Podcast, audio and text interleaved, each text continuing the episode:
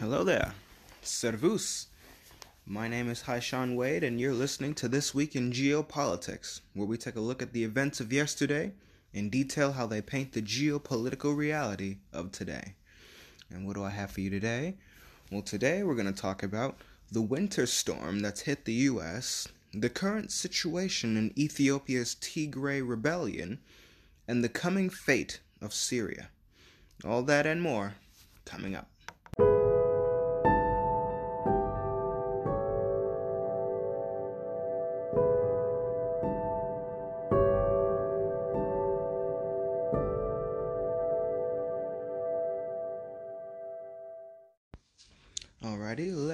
Into the rapid fire news.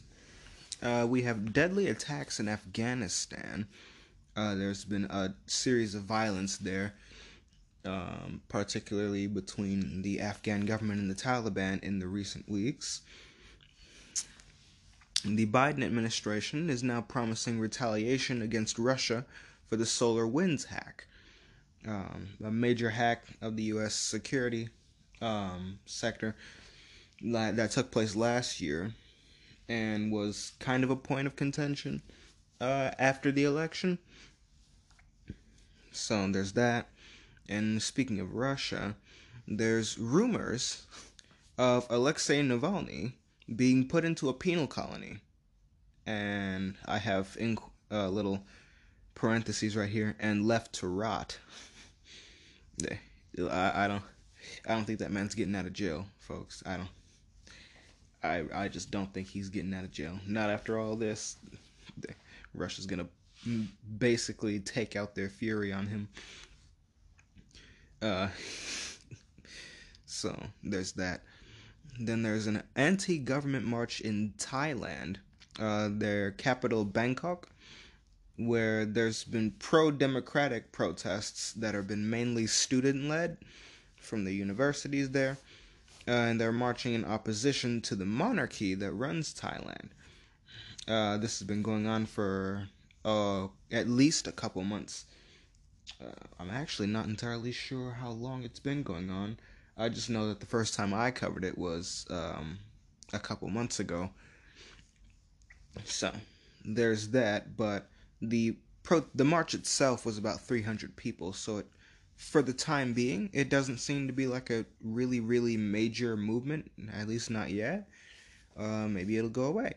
May, or maybe it'll become really big and reach critical mass. Or maybe they'll just convince the military uh, of what they want, and the military will overthrow the regime.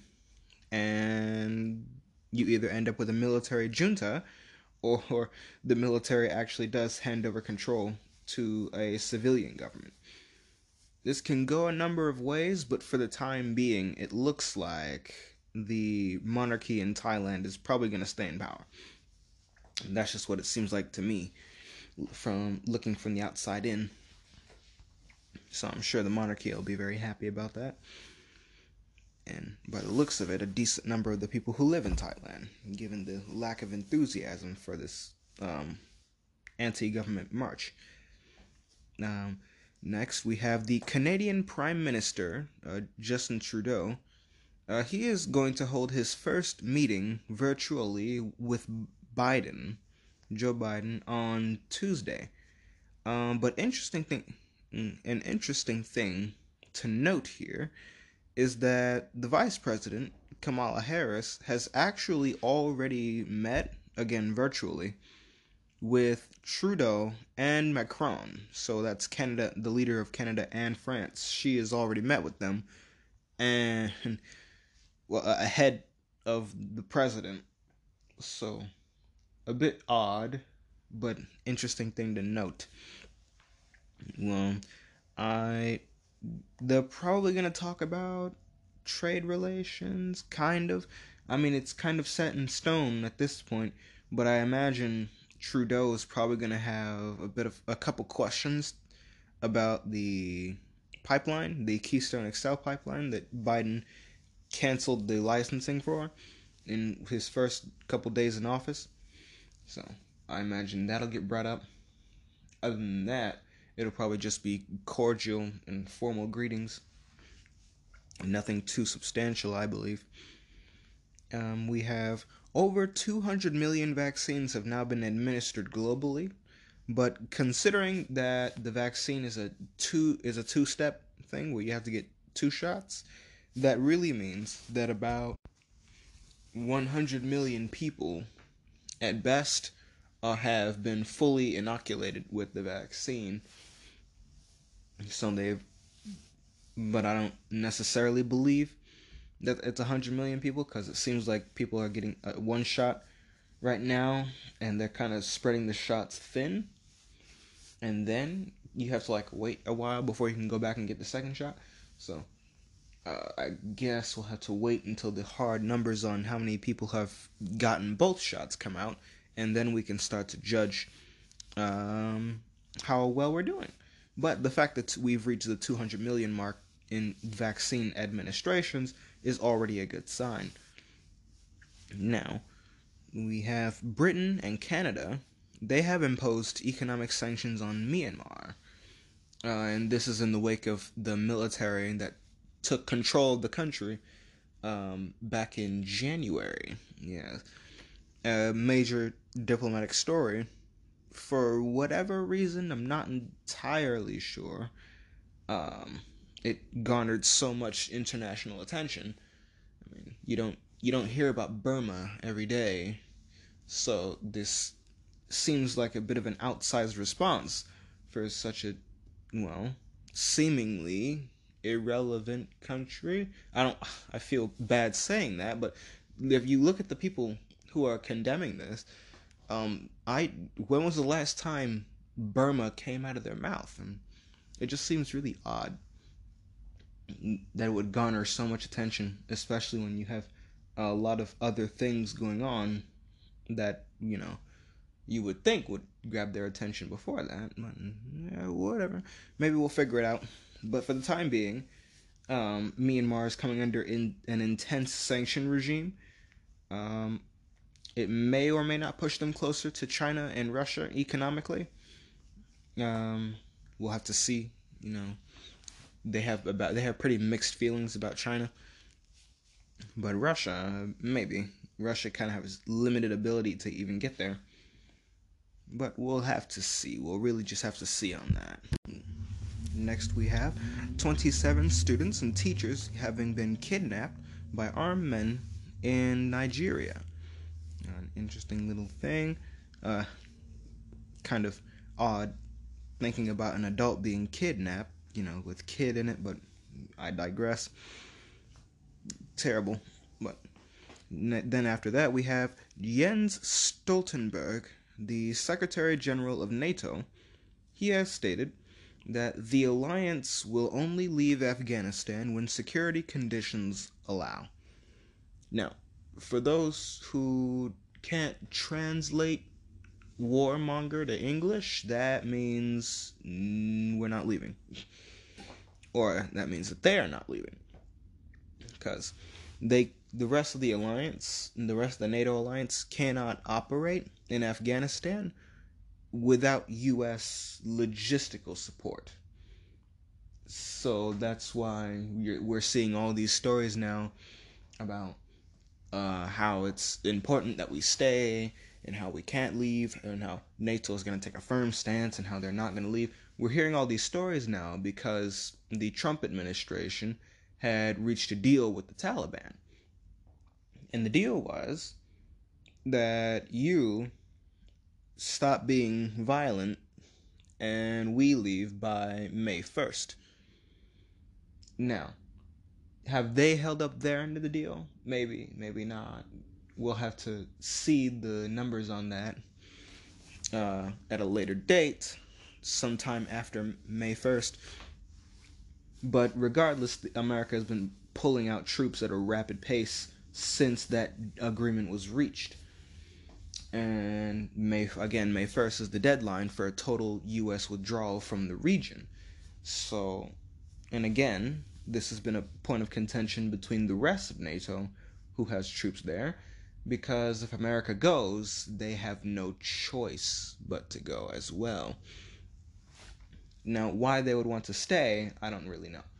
I mean, uh, there's no reason to be there at this point, and it's not like.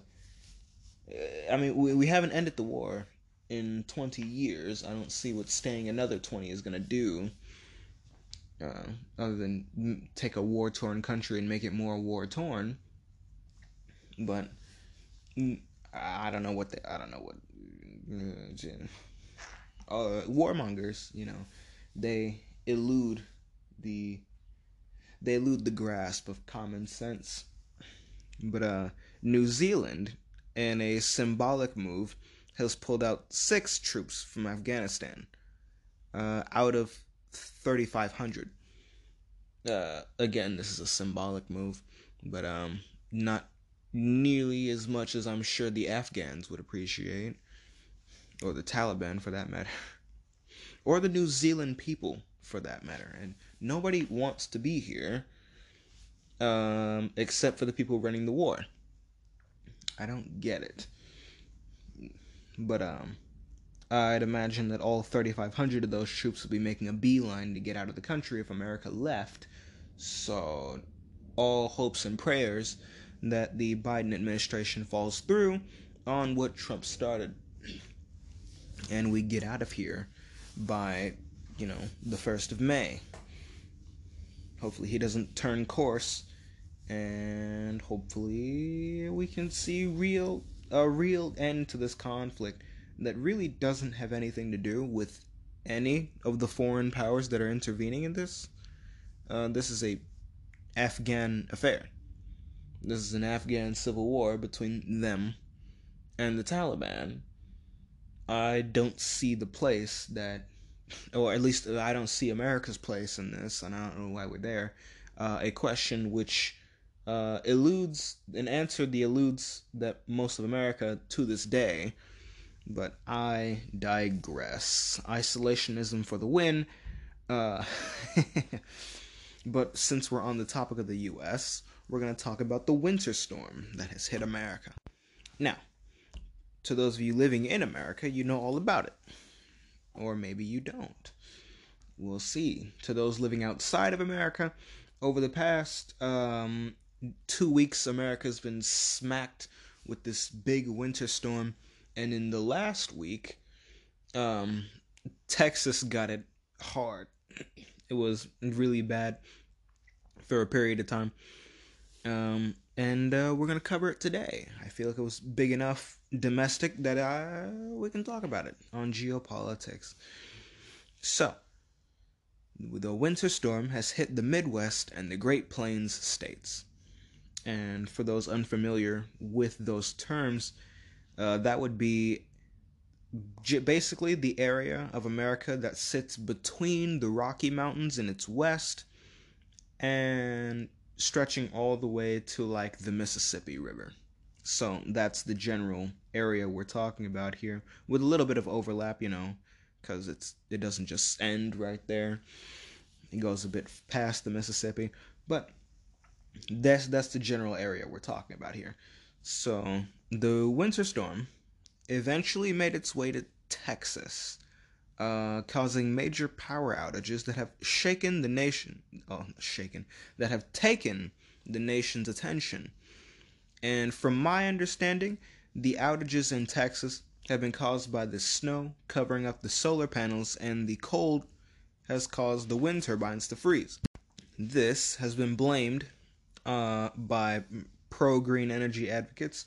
This has been blamed on Texas uh, because Texas didn't winterize their equipment. But, well, uh, I mean, it's Texas. So why would they? It's usually hot in Texas. And, well, the wind and solar, you add to that that the wind and solar were working pretty fine all the other winters. And really it's just a once in a 100 year event because this type of thing usually doesn't happen so it's not like you would try you would actively think oh we're going to prepare for this it's just something that catches you off guard it's a disaster and we deal with disasters as they come or at least that's my perspective anyway um but regardless this has taken both energy sources out of commission, and we're talking about the snow and the icing, and it has taken both solar and wind energy out of commission. Well, it took them out of commission for a few days. Um, and that's that caused blackouts. It caused major blackouts. Uh, the situation in Texas has initiated, though, a semi national conversation over the Texas energy grid. And I guess I should take this moment to say that uh, at the height of the blackouts, around 3 million people in Texas were without power. Um, so that's roughly 10% of the state's population, a little bit over, because there's like 29 million, I believe, living in Texas. 29, I believe. Maybe 30 at this point. Uh, I had to, I'll have to re-update myself on my state populations, but I believe that that's roughly the number we're looking at here. So 10%. Um, it has made major recoveries, and I'll get into that in a little bit. But that's kind of the height of the crisis. Um, the situation in Texas, though, uh, has initiated a semi national conversation uh, over the Texas energy grid. Now, most of Texas is run on its own energy grid. So, if you were to look at it like a map of the three energy grids in America, and I guess four, maybe five, because I'm not entirely sure if Alaska and Hawaii are hooked up to the Western interconnection, or even if they could be. So they probably have their own energy grids. So that would make it five. But in the continental U.S., uh, mainland, the mainland, there's the Eastern interconnection, the Western interconnection, and then there's kind of like Texas, but it looks more like Texas's uh, original territory when they were split between America and Mexico. So uh, that's just me being a history nerd, but um, they have their own energy grid, and this has sparked a conversation. Now, most of tech, yeah, most of Texas they're run by their own energy grid, and rather than being a part of the east or west interconnections, and these interconnections roughly split are roughly split halfway between the country. So you have like half on the eastern and half on the western, uh, again minus Texas. And these interconnections are where state energy grids are linked into one another uh, so they, if they have excess energy, they can send it to different parts of the grid. It's in case one of them has like a fall in production, the others can pitch in. Texas is independent of that, so it could not, for the most part, you know, take in excess energy from other states. So that's kind of where, how we got here and why it's garnered so much attention. Now, part of this conversation is about regulation and the fed, well federal regulation and how Texas should have had it. Uh, there were some people talking about uh, how no minimum there was no not minimum wage there was no state income tax uh, and a whole it was really weird but um the part of the conversation is about regulating Texas's energy. But I myself, I don't know what the regulations would have done to change or improve the situation in Texas. Uh, especially as there are states who are a part of the federally regulated power grids, the East and West interconnections, uh, who also had power outages. I was watching this video from YoungRippa59 or Eric July, that's his name if you look at him on Twitter. And uh, he made a series of videos that I have watched on the subject, and he and through those videos I learned that there were other states who had uh, blackouts because you know the news isn't doing its job. but he pointed out uh, that Oregon and Mississippi both had blackouts, and there are probably others, but he used these to kind of make his point. Um, and and it kind of uh, let me let me backtrack. He used these states, Oregon and Mississippi, to kind of make his point uh, due to the scale of their blackouts and their location with regards to the energy grids that they're a part of. Oregon being a part of the western interconnection and Mississippi being a part of the eastern interconnection. So the the the two interconnections that are federally regulated are accounted for, and the blackouts uh, were roughly proportionate to what Texas had. Uh, again, this is by population. So Oregon has around 4 million and Mississippi around 3 million. Mississippi had like a couple hundred thousand. Oregon had a couple hundred thousand uh, out of power. So proportionately speaking, the scale is roughly the same as what they had as what you had in Texas. So that's kind of why he used these two states uh, to make his point. And but Texas has recovered very rapidly uh, to the point where its numbers in absolute terms, so just looking at the raw numbers, not like on a proportional basis, but just on the raw numbers, they're already on par with the numbers of those smaller states. And we're again, we're talking about people who are out of power right now. So it seems like the national conversation is kind of unwarranted and off balance eh, because it, it's geared towards federal regulation, but Texas, who is less federally regulated, given that it has its own energy grid, has managed to recover faster than states who are a part of the federally regulated energy grids. So, at least in my eyes, it seems that the answer is clear lower regulations uh, save lives. But uh, that's my opinion on the matter. Uh, Texas ha- uh, is still facing water issues, though. I heard that there are still uh, between a million and a couple hundred thousand who are without power. Well, not without power, without water. Um, but I imagine that'll be resolved relatively quickly as well. Um, because the nation, since this crisis has hit Texas, has kind of begun to rally around Texas, which is hastening its recovery in those other areas like water I mentioned. Uh, so keeping debts at a minimum. Uh, beautiful, beautiful America working together. Good old nationalism. but uh, Texas uh, what, what more can you say? They got hit with a once in a hundred year event, and those events generally are guaranteed to bring once in a hundred year problems. But again, the nation has rallied around Texas. And we'll probably be out of this by March. Or at the very least, pretty close to getting out of this.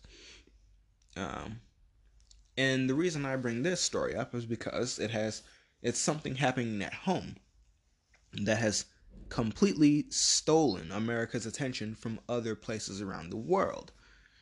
Other places like Africa, to the dismay of French President Emmanuel Macron. Ah, you see that smooth transition I did there. Uh, because as we talk about France here for just a little bit, Emmanuel Macron, he has recently been pushing for the EU and the US to play a bigger role in African vaccinations out of fear that Russia and China will fill the gap. And in my notes here, I have also, uh, out of fear, that Americans will be more than content with their government giving them all of its attention rather than giving attention to other places that are not America. Um, but given the state of the EU's vaccine rollout, this is really just them talking to us in America because the EU isn't going to be able to do it. Britain has more vaccinations than the entire continent. I don't see how the EU is going to be able to play much of a major role in this, especially when they're still dealing with the political fallout um, from their vaccine rollout. So, really, Macron is talking to America who at this point I think is at like 50 million uh, vaccinations out of a country of roughly 330 million. So, but again, we need like uh, it's a two shot vaccine, but the production and the administration is ramping up, and it's pretty incredible that we reached 50 million so fast. Seems like just yesterday the vaccine came out. But I guess that just means 2021 is moving ever so slightly faster than 2020 did. That year lasted a decade, I swear. But he's talking to us. It's kind of clear he's talking to us, and he's essentially begging America to get involved in Africa's vaccinations in in the place of the EU because the EU can't do it. Uh, out of again, out of fear that China and Russia will gain influence on the continent. Now, my personal response, uh, if Russia and China want to deliver vaccines to Africa, and Africa wants to take them, then they can take them. And whenever America gets around to doing so, if we get around to doing so, we can play that game too but we have a couple hundred million people here that need to be taken care of. I mean, come on now. Now, granted, not everyone here in America is going to take the vaccine. Uh, there's been major skepticism about the vaccine, but uh, roughly half the country, a little under half the country, I'll revise those numbers, are probably going to take it. So I would imagine around 100 to 120 million people. Uh, we'll have to see about the middle. Uh, but I can guarantee you, uh, roughly 70 million people ain't taking it. but so we can look to about 100 million to 120 million people in America that actually want the vaccine. That's my estimate, my guesstimate. So that would mean roughly 200 to 240 million vaccinations because it's a two-shot vaccine. At least until the Johnson Johnson Johnson's Johnson's vaccine come out. Uh, then you'll start to see the single shot vaccinations because that's what that one is. And the numbers that we see will be total vaccinations, the complete vaccinations, rather than half because it won't be two shot anymore. So yeah, that's France seemingly distracted from, well, that's Macron seemingly distracted from a whole host of issues that are befalling him at home, um, appealing to something that Americans don't want to do, and, and over something that China and Russia are more than willing to do. But I'll digress. It seems it seems really odd that he would be doing this uh, especially since apparently he was one of the people who pushed for the EU to take control of the vaccine rollout in Europe. So I imagine that's not going to help him in his elections uh, next year. Uh, but that being said, we're going to move on to the next part of France, and we're gonna only going to talk about France for a little bit here. Uh, uh French students are in bread lines, and uh, bread lines. Yeah. Not really bread lines, but they're in food lines, so I'll call them bread lines. Uh, due to the lockdowns, and they have no money. So, uh, yet another problem to add on to the French table. Uh, after that, we have France entering an election year amidst great uncertainty and potentially on the edge of instability. Again, I'll reference all the problems. We have the yellow vests, we have migrants, the not migrants, but the belligerent migrants who keep throwing fireworks in the streets of Paris. You have that. You have a growing geopolitical struggle between them and Britain that, for the time being, they're kind of losing. Uh, we'll see where they go in the event of France leaving the EU. But there's that. He has Macron specifically. He has an election where the polls are kind of closed. Uh, the gap has closed. There we go. Between him and Marine Le Pen, who has been garnering support for the past couple years now, and almost won the first time she went up against him, but he beat her. But now, uh, his victory is going to be uncertain because of all of these problems that have been laid at his feet and that he is currently ignoring in favor of uh, I don't know what he, he's he's doing everything but solving problems in France. He did address uh, Islam though, so I imagine there are going to be sections of the French population who were fed up with the violence caused by the militant Islamists in France, who are probably going to give him their vote. But whether or not that'll be enough to compensate for the fury he's garnering by blatantly ignoring all these other problems in France.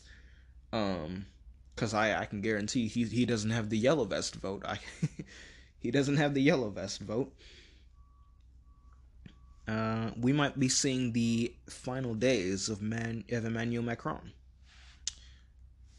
But that is that, and when we come back, we'll talk about the Tigray situation and the fate of Syria. All right, we're back, and now we're going to talk about the situation in Tigray in Ethiopia. Now, the short story is uh, the rebellion slash war started in November of last year and is still ongoing, as predicted, given the mountainous country that is Ethiopia.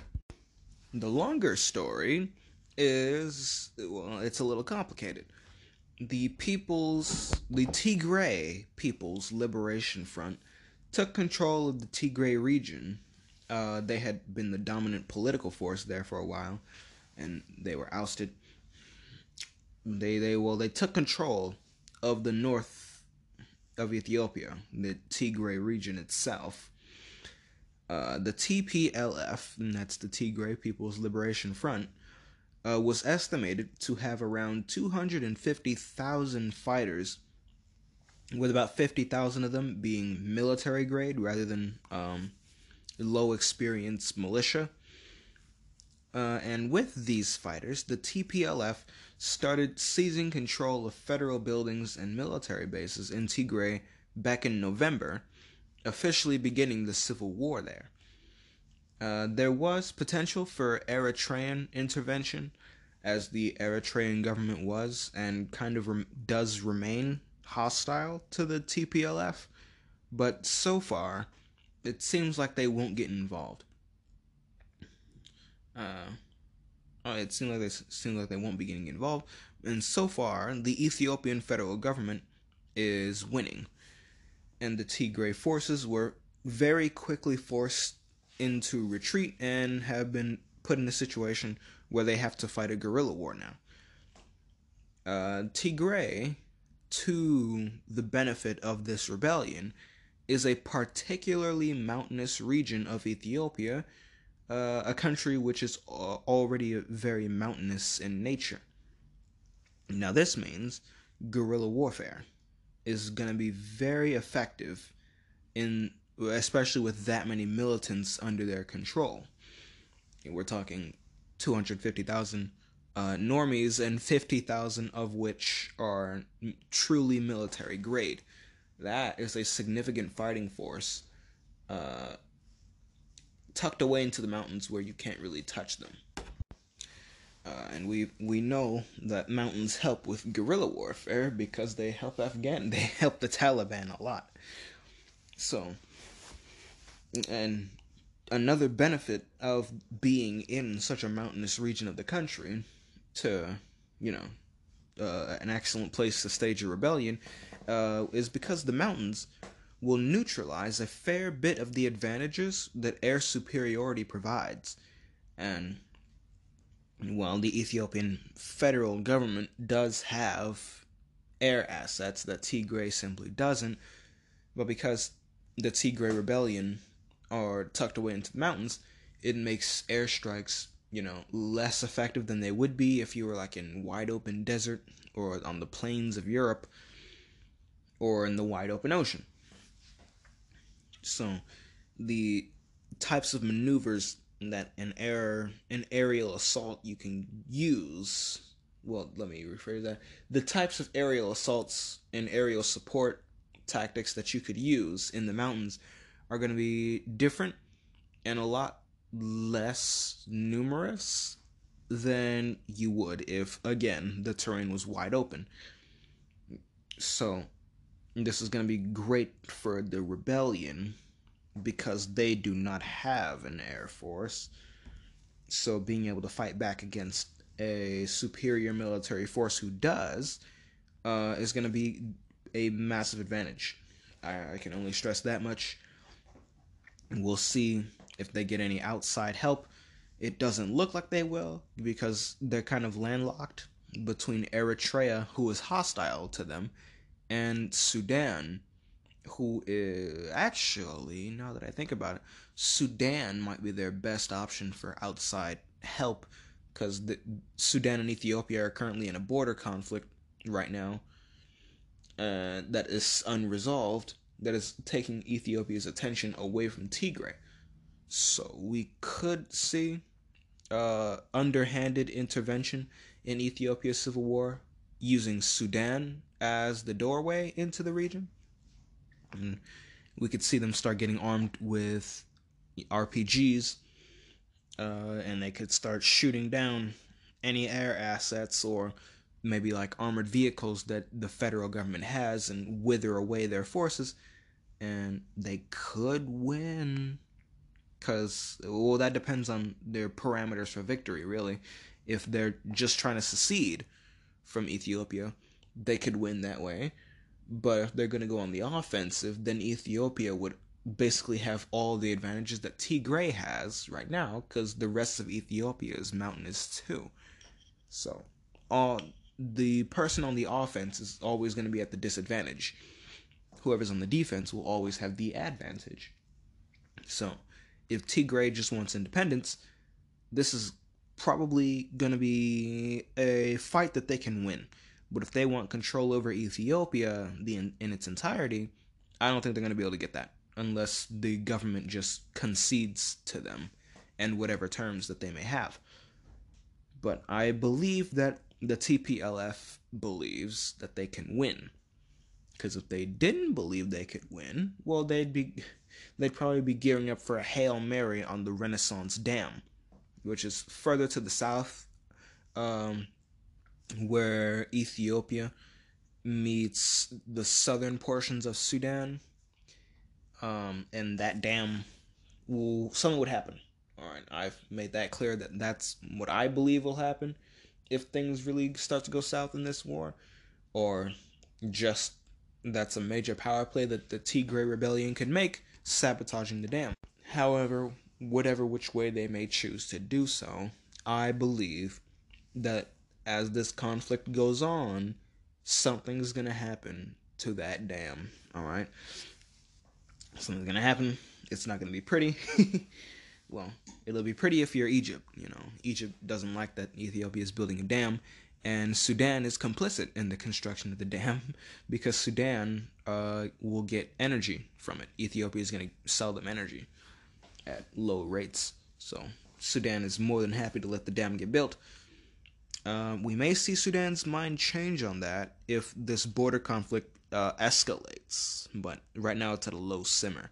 So they're still on board with the project. But war is war and things get blown up.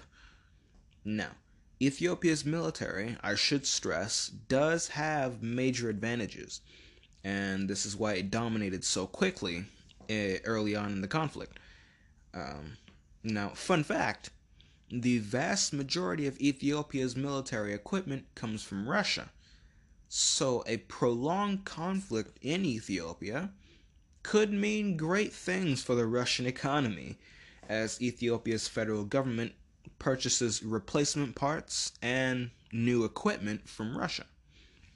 So they they could do that, or maybe they might find a new supplier. But given all of the Russian equipment they have, they seem to be all in on the Russian military machine and usage of Russian military machinery.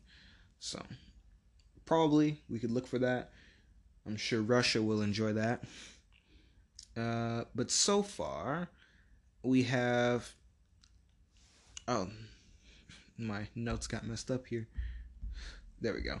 So far, we have 96,000 Eritrean refugees that have been caught up in the conflict, uh, which is around, uh, of which around 20,000 have fled the violence and are kind of still unaccounted for because we don't know where they went. Uh, I imagine they haven't gone to Eritrea again. If they left Eritrea to go to Ethiopia, they may have gone to Sudan. They may have just gone further into Ethiopia, just away from the Tigray region. We'll start to see. But uh, so far, all of this uh, kind of reminds me of America's Civil War, especially with how it began, where you had a region that seceded from the federal government, uh, proclaimed its independence, and then started seizing federal property within its jurisdiction, and that's what triggered the conflict. Uh, but of course, on America, it was of a greater scale because America is a bigger country, and there were more people involved in the fighting. Um, and the Confederacy didn't get smashed immediately and forced to fight a guerrilla war. Um, so there are obvious divergences between the American Civil War and the Tigray Rebellion, but the way it started just really gave me, uh, just really made me think of the way the American Civil War started. So I imagine it'll have a roughly different conclusion given the different nature of the fighting. I mean, um, America is kind of America's battlefields were kind of like wide open, with the exception of the fighting in the Appalachians. Other than that, the fighting in the West, the fighting in the East, that was flat land. So the nature of the fighting was going to be different, even if they had modern weaponry. Uh, especially given Ethiopia is a very, very mountainous country. But that's Ethiopia. We'll see how things play out there. And now we're going to talk about the fate of Syria. Now, the ministers from Russia, Turkey, and Iran have recently met in Sochi. Now, uh, this Sochi is a city in Russia. Uh, to those who remember, it was the city where the Olympics took place. I believe it was the 2008 Olympics. Uh, and then right after that, Russia walked into Georgia. But that was Sochi was where the Olympics were, and these three countries and their ministers who are representing them have continued the work of resolving the Syrian civil war. This this conference seeks to build a new constitution for Syria and to restore Syrian sovereignty. That's what I was able to gather from their stated goals and what they were talking about. But while nothing really concrete happened in the meeting itself, um, uh, the meeting and all prior to it are important, I believe, because they underline a phenomenon that I've been observing in my short tenure in the field of geopolitics, and that is this phenomenon of regional disputes and regional crises being increasingly handled and nowadays more and more resolved by regional powers. So let me put let me say that again. Regional disputes and regional crises are increasingly being handled and resolved by regional powers. This new, or rather old, paradigm is something we haven't really seen since the end of World War II. Because after World War II, it was superpowers that dictated the flow of global geopolitics Russia and America. But now it seems that we're heading towards a newer version of the era that preceded the post World War II era. And that is a multipolar world of imperial competition and the era, well, a world of multipolar competition, usually between empires. The era of the rise and fall of empires, an era which is really just historic norm when you think about it. Because um, when you read history books, you don't hear about peace, love, and co- cooperation. You hear about the rise and fall of empires in different regions of the world and the impact that they had on the world around them. Although that impact was usually smaller than because the reach of these empires were smaller.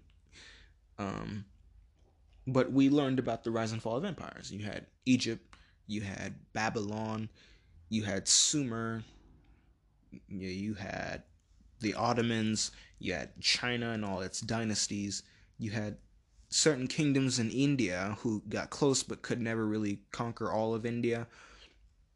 You had the Mongols, you had the Central Asian hordes uh, like um, Tamerlane and Scythia, uh, Tomyris of Scythia.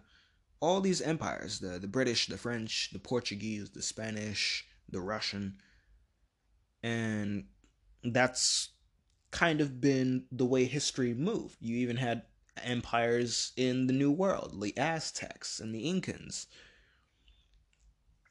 So, when you compare that to what we have seen since the end of World War II, um, really, it's just we've just seen the collapse of the Soviets into uh, multiple successor states of which Russia being the preeminent one.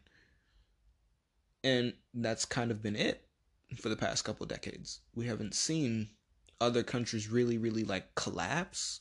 I mean, you could make the case for Venezuela, but they're still a country. They're just in a really bad spot. I'll put it that way. But yeah, we have again, we haven't really seen what people who have come before us would have seen. And that is wars of imperial expansion and then well the weight of empire tearing them down from the inside and then they fall apart. And then new countries and new empires arise from the ashes of the old empire. Then they expand and they fight one another. Maybe some outside force that comes from the steppes of asia rolls them over with a bunch of horses. And then they disappear, uh, and new empires form in the wake of that. We haven't really seen that ourselves. Um, so again, it's an old way of doing things, but we're seeing it start to come back, and I've kind of underlined this a couple times before in the podcast, namely when talking about, say, Turkey, Russia, or China, and even to a limited extent, France uh, who still maintains a sphere of influence in Africa. Um, and we talk. I've talked about extensively the conflict in Libya and the many competing interests there, but how I ultimately believe the Ottomans. Oh, oh I'm sorry. How I believe Turkey is going to win out there. But we're kind of seeing a return to that, especially as America is very, very content to not be there, to stop countries from fighting each other who would otherwise be at each other's throats. We're seeing it with China and India in, well, all of Asia, minus Russia, of course, and India's kind of boxed in they can't get to Central Asia, but Central Asia is a battleground between Russia and China for influence. Um, you have the Cold War again between China and India, and it's developing as we speak.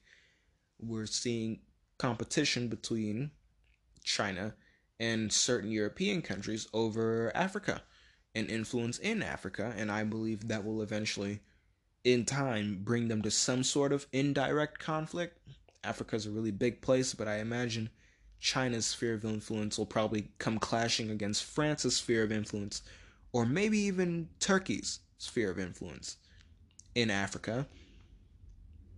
And you'll see indirect conflicts, maybe exploitations of civil wars.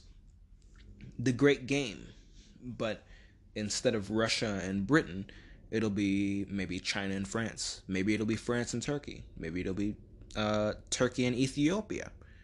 Uh, if Ethiopia can get its Tigray rebellion uh, and really, really put it down. A whole bunch of things that we're starting to see now that are more reminiscent of the eras of the past. Uh, and while it may technically be the old way of doing things, it is still new to us uh, here today in the modern world, which makes it truly interesting, a, truly interesting thing to watch. Uh, of course, it's more interesting from the safety of a secure nation. Um, I'd imagine if you're living in the conflict zone or the frontier between empires, I would imagine it's not nearly as fun. But hey, I don't have to worry about that, so it's fun for me. But I'll I'll digress. Lots of um lots of interesting things, and we'll get into our closing statements in just a bit. All right, we're back. We're seeing uh, lots of things from the old world start to creep back into the modern world. Things that many of us kind of took for granted as, oh, it's in the past, it'll never happen again. Um, we're different now. That was a different time. And we're kind of starting to see that really the era that we have been living in is the aberration. What we have been living in is the abnormal, not what people lived in for thousands of years, um, right up until the Second World War. I mean, when you think about um, World War One, it was a clash between a literal clash between empires. All the participants were empires. Um, uh, it wasn't necessarily over spheres of influence, but World War II was. It was the Nazi Empire, or the attempted empire, and their Germany's conclusion that if they wanted to expand, they couldn't go into Africa. They would be starved by the British. So their best hope would be a land empire, and they came into conflict with the other land, the other land powers of Europe. And you saw this. You saw them come immediately into contact with the British sphere of influence because they were guaranteeing the independence of Poland. And then the Germans invaded Poland, and that triggered the war. And in the aftermath of the war, you had new players. Well, Russia's not new, but you had America getting involved uh, when usually it wouldn't. But it was a major, major, not even a major power, it was a superpower. And what could you really say? It's not the Germans didn't have a say, they got obliterated. The French didn't have a say, they were occupied for most of the war. Uh, the British were outgunned, outmanned, and they were outgunned and outnumbered, both in Europe and on the the British Isles themselves. Uh, interesting thing that I learned about. There were more American personnel on the British Isles than there were British military. So think about that. So you had two superpowers that effectively froze geopolitics in place um, wherever their attention was not. Uh, so you had Germany frozen into two opposing sides. You had Korea being frozen into two separate sides, even though there was fighting. They, you had Vietnam. Almost also, they almost fell to the same uh, split, north-south split that you had in Korea, but um, that didn't happen. America pulled out at the last second. And other than that, the geopolitical map has been frozen. Countries, oh, oh, you've only seen countries like in, say, Africa or Central Asia get away with like invading one another, or the Middle East getting away with invading one another. And even then, we haven't really seen the borders change or the administrative zones uh, of authority change. And it's really just this aberration that I think many of us have taken for granted as normal, because for us it is. But it, it appears that we're heading towards something more like the historic normal than what we have gotten used to. And I imagine for a great number of people, it's going to be very unfun. Very not fun. And for some, it'll be the best of times. I, I imagine that'll be the empires that are rising and not falling. But nevertheless, that is all I have for you today. I do hope you've enjoyed today's broadcast on my geopolitical podcast. And the world is changing. It's getting old, but for us, it's new. And we are going to have fun watching it together, hopefully. so, that being said, I have been your host, Hi Sean Wade, and you've been listening to This Week in Geopolitics. So, till we meet again next Monday, Servus.